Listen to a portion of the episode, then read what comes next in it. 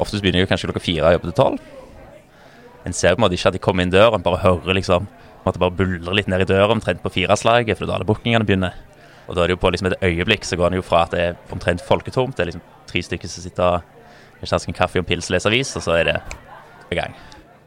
En onsdagskveld i mars 2020 er Håkon Martin Eide og kollegaene hans på jobb på utestedet Brygg i Oslo. De er spente og har gjennom uka snakket mye sammen om hva som kan komme til å skje. Det er jo ikke sånn at eh, alle innom oss er midt på Jernbanetorget omtrent. Så det er jo veldig vanlig at vi ser reisekofferter inn og ut og, og alt dette her. Og så er det sånn ja, shit, hva, går dette bra, liksom? Gjennom uka så tikker det inn push-varsler fra alle landets medier. Går det mot en nedstengning?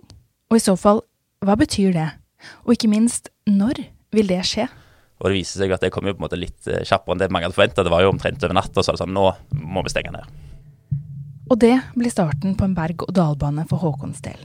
Han blir permittert tre ganger. Alt er usikkert. På det lengste så går han uten jobb i syv måneder i strekk. Du, enda, du føler deg ganske fengsla, liksom, der du ikke har penger, du har ingenting å gjøre. Ja, hva skal han gjøre, liksom?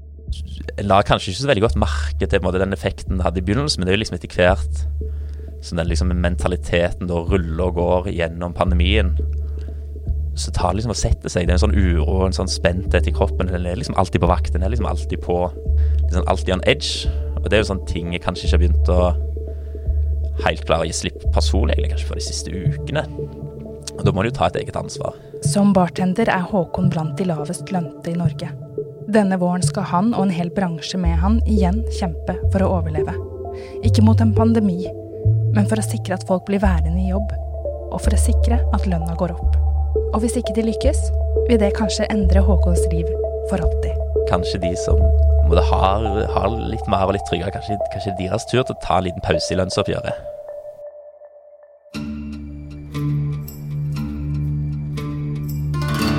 Det bygger seg opp til en kamp mellom yrkesgrupper i samfunnet, som alle mener at de nå virkelig fortjener og trenger å få høyere lønn. Men hvem sin tur er det nå? Og i en så ustabil verdenssituasjon som på sikt kan ramme Norge hardt, går det i det hele tatt an å gi folk høyere lønn nå? Du hører på Røsla. Jeg heter Ida Bing.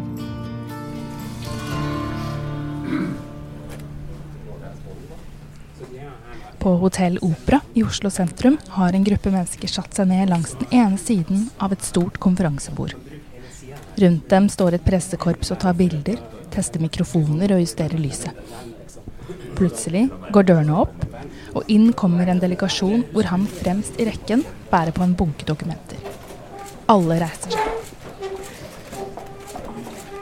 Jørn Eggum fra Fellesforbundet tar handa til Stein Lierhansen fra Norsk Industri og gir han en bunke papirer.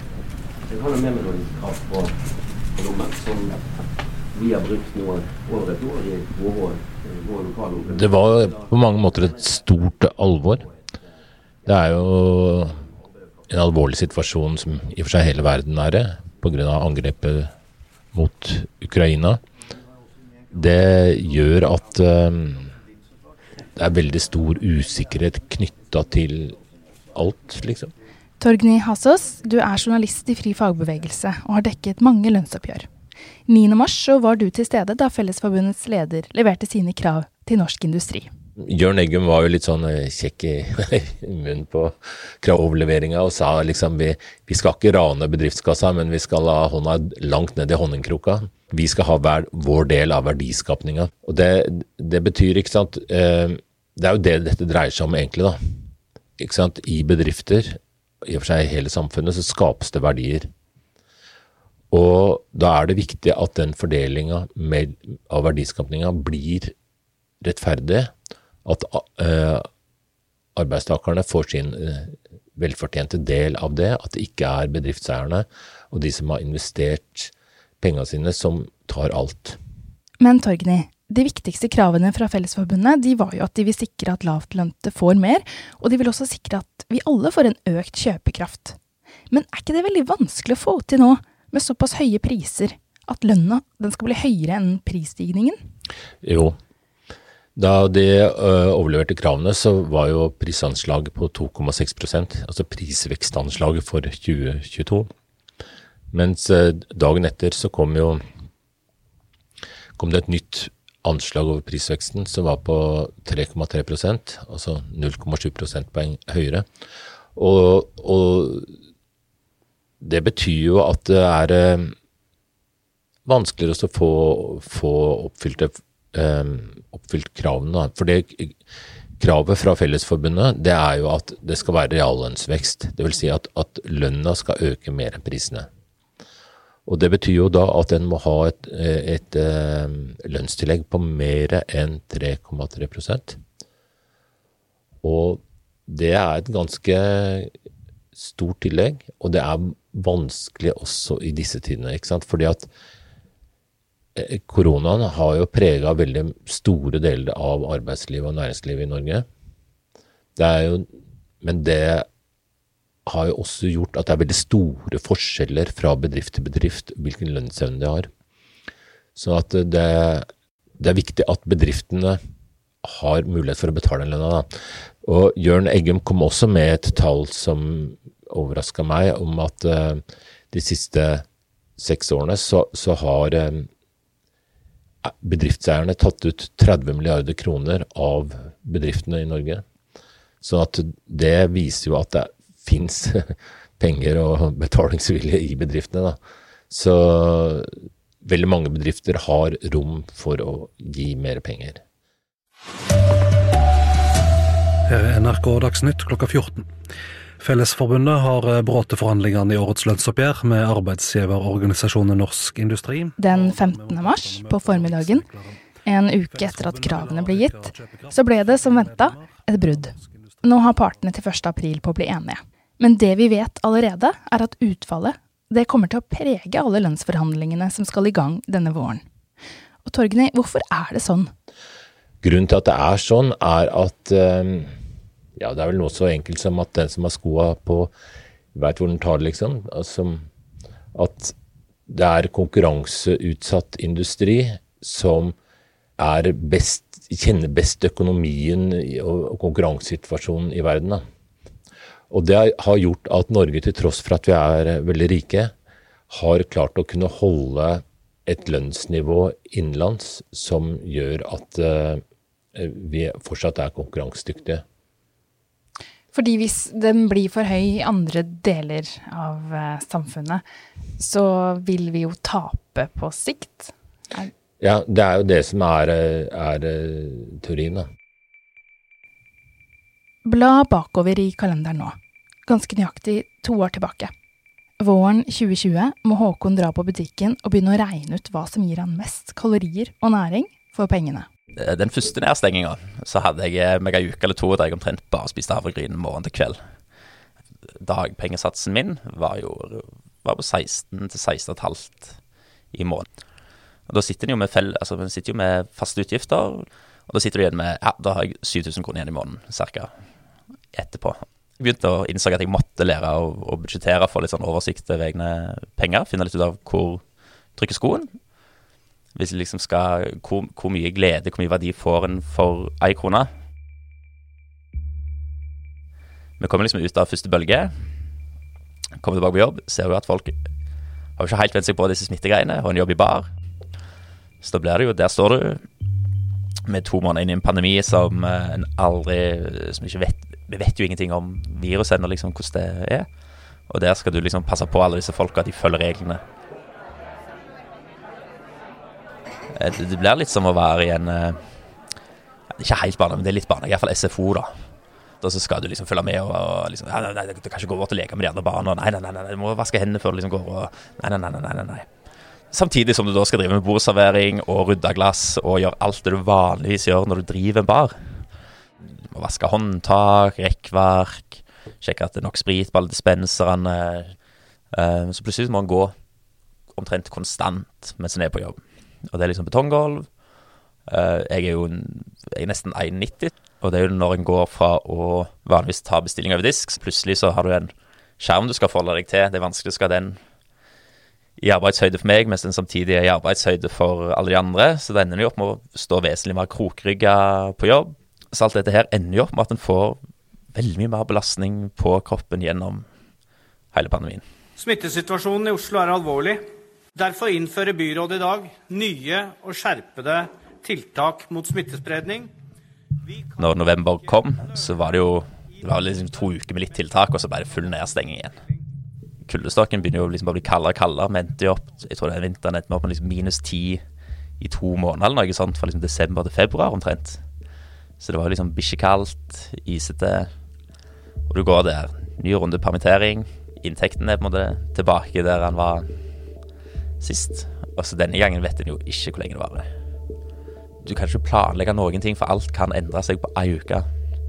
Og det er jo litt sånn Ja, nei, burde jeg flytte hjem? Spare litt penger der? Sånn, ja, det kan jeg jo gjøre. Men jeg kan jo bli kalt tilbake på jobb eh, omtrent med to dager varsel hvis ting åpner opp igjen, og da må jeg ha en plass å bo i byen. Og så blir det liksom, En setter liksom alt på pause, da. Og det var hva som skjedde. Permitteringa den varer i syv måneder, og i mellomtida så går Håkon og en hel bransje og bare venter. Etter gjenåpninga i fjor høst så tar det heller ikke lang tid før en ny virusvariant dukker opp, og bransjen igjen må stenge dørene. Og gjennom denne perioden her, full av usikkerhet, så begynner Håkon å lure på om jobben hans egentlig er verdt noe, og om han burde gjøre noe helt annet med livet sitt. For det er jo det når du, når, når da sitter er på jobb og ringer med liksom venner og venninner og liksom, skal vi liksom stikke på en liten konsert, og så går vi liksom ut og tar et par gode cocktails og liksom snakker litt og gjør liksom disse tingene, så er det jo faktisk en haug med folk som jobber på en måte bak her og står på for at en skal få disse opplevelsene. Og på en måte ofre ja, sine arbeidstider og litt sin kropp og, og sånt, for at de syns det er gøy og har lyst til å gjøre en bra jobb og bidra til liksom denne delen av den menneskelige opplevelsen, så syns jeg på en måte at det, at det, skal være greit å liksom tjene nok til liksom at en skal ha det trygt i hverdagen. Ikke at en liksom skal trenge å tjene så jæklig mye penger på det, men det skal være nok til liksom at en kan klare å sette litt penger til ferie. Kanskje Kanskje spare litt til bolig. altså Kanskje begge på likt, liksom. Men at en skal kunne ha disse mulighetene, disse drømmene, da, som, som alle andre har. De som på en måte har betalt regninga for dette her, det er jo, det er jo ansatte i transport, i hoteller altså Egentlig sånn tjenesteytende næringer, da. I privat sektor. Det er jo egentlig de som virkelig fortjener et stort lønnstillegg nå, altså. Og det er klart at de to siste årene har vært veldig spesielle. De har vært spesielle pga. koronaen og alt det, men eh, det har jo også gjort at lærere og sykepleiere har stått i en eh, bresj som eh, hvor de ikke har fått den lønnsmessige kompensasjonen som vi mener de burde ha fått. Clemet Rønning Aaby er forhandlingssjef for Unio, som organiserer lærere og sykepleiere. Unio de mener jo at disse gruppene har blitt hengende etter i lønnsutviklinga de siste to årene, og at det må kompenseres for i dette lønnsoppgjøret. Men Ser vi på lønnsutviklinga over tid, så er det ikke sykepleiere og lærere som kommer dårligst ut, sier Torgny Hasås. Men hvis du virkelig går inn i, i tallene i TBU, altså i teknisk beregningsutvalg, de som på en måte beregner lønnsvekst og, ja, og prisvekst i og for seg også, sånn, de tallene viser at det er fire grupper som virkelig har blitt hengende etter over tid. Og det er bygningsarbeidere, det er eh, transportarbeidere, det er industriarbeidere, og det er ikke minst folk i hotell og restaurant.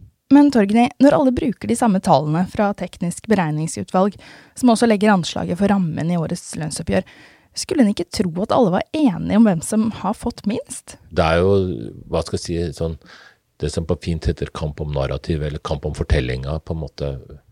Og, og, det er jo klart at det er jo veldig mye av det som foregår som er kamp om den offentlige debatten. Da. Og en av debattene i lønnsoppgjøret, Torgny, det er om det skal gis et prosenttillegg. Altså dette taket for eh, hva man kan gi, den økonomiske rammen som industrien forhandler frem, eller om det skal gis kronetillegg. Hvis du tjener 400 000 og får 1 i tillegg, så får du 4000 kroner. Tjener du 800 000 og får 1 i tillegg, så får du 8000 kroner. Så hvis du har en prosent Hvis du har prosenttillegg, så vil det tjene de som tjener best fra før. Så forskjellene fortsetter å Ja. stige. Men hvis du gir da en som, en som tjener 400 000, 10 000 kroner i eh, tillegg, så får de 10 000 kroner i tillegg. Og det samme hvis du gir en som tjener 800 000, 10 000 i tillegg, så får den også 10 000 i tillegg. Og det er jo liksom penger en handler for, ikke sant. Du får jo akkurat samme TV-en for 10 000 kroner om du tjener 400 000 eller 800 000. Prosenttillegg er det som gjør at de som tjener best, rykker ifra reelt sett. Og det er også en forskjell mellom LO og Unio. Unio krever prosenttillegg, mens LO er konsekvente på å kreve kronetillegg. Unio de organiserer jo både lærere og sykepleiere, men LO på sin side de organiserer mange av de lavere lønte yrkene, som ansatte i hotell og restaurant, som ifølge lønnsstatistikken ligger på bunn. Men Torgny, hva er sjansen for at de får et tillegg i år? Det har vært veldig mange som har vært permittert. Og det gjør jo at de ansatte i hotell og restaurant har fått veldig dårlig råd. De har virkelig blitt de økonomiske taperne. Men samtidig så er det jo sånn at eh, bedriftene også har fått veldig dårlig råd. Vi har jo heller ikke hatt mulighet for å, for å, eh, for å tjene penger, da. Så på en måte de som har størst behov for lønnstillegg, det er de som jobber i en bransje med svakest økonomi og minst mulighet for å gi disse lønnstilleggene. Så det er, eh, det er kjempevanskelig. Det er helt usikkert hvordan ting kommer til å utvikle seg. Og det, det kommer til å prege lønnsoppgjøret også. Nei, jeg håper jo for det første at vi, vi ser på en måte en reell økning i kjøpekraft til de som jobber i bar. Altså, vi ligger jo tredje nederst hvis en ser på Hvis ser på liksom oversikten over lønningene. Barbransjen er en av de bransjene som faktisk har lovfesta minstelønn som følger tariff, og det sier jo på en måte om hvor lønnsnivået er og har vært. At staten faktisk, som er noe av det siste i Norge en vil gjøre, for en skal bruke den norgesmodellen og sånne ting, at når de da må gå inn og være litt sånn Hei, her må vi si hva minstelønna er, for det, her er det mye liksom dårlige lønninger og lave lønninger og sånne ting.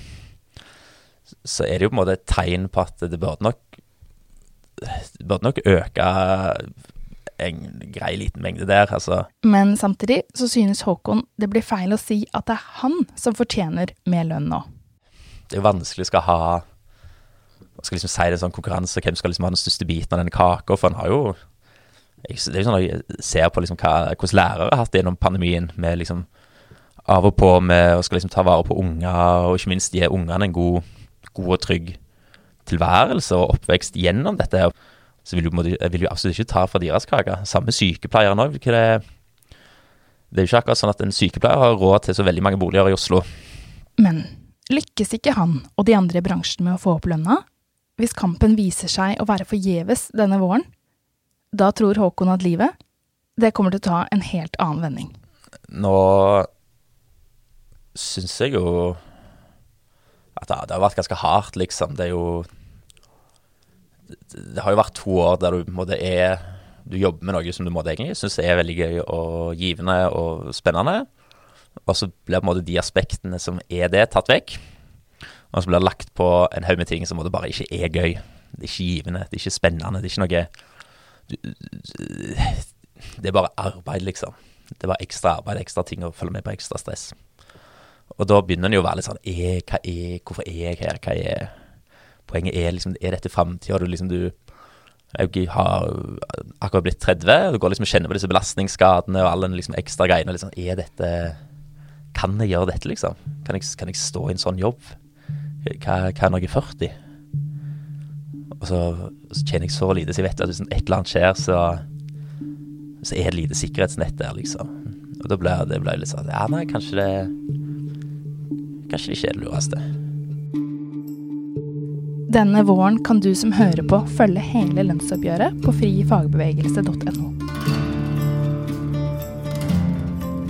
Nå har du hørt en episode av Røsla som er laget av meg, Ida Bing. Klippene du hørte de er hentet fra NRK og Aftenposten. Musikken vår den er laget av David Ashak Ramani og Hans Kristen Hyrve. Tore Rysdalsnes er ansvarlig redaktør. Og du, hvis du likte det du hørte, gå gjerne inn og gi oss noen stjerner i Spotify eller Apple Podkast.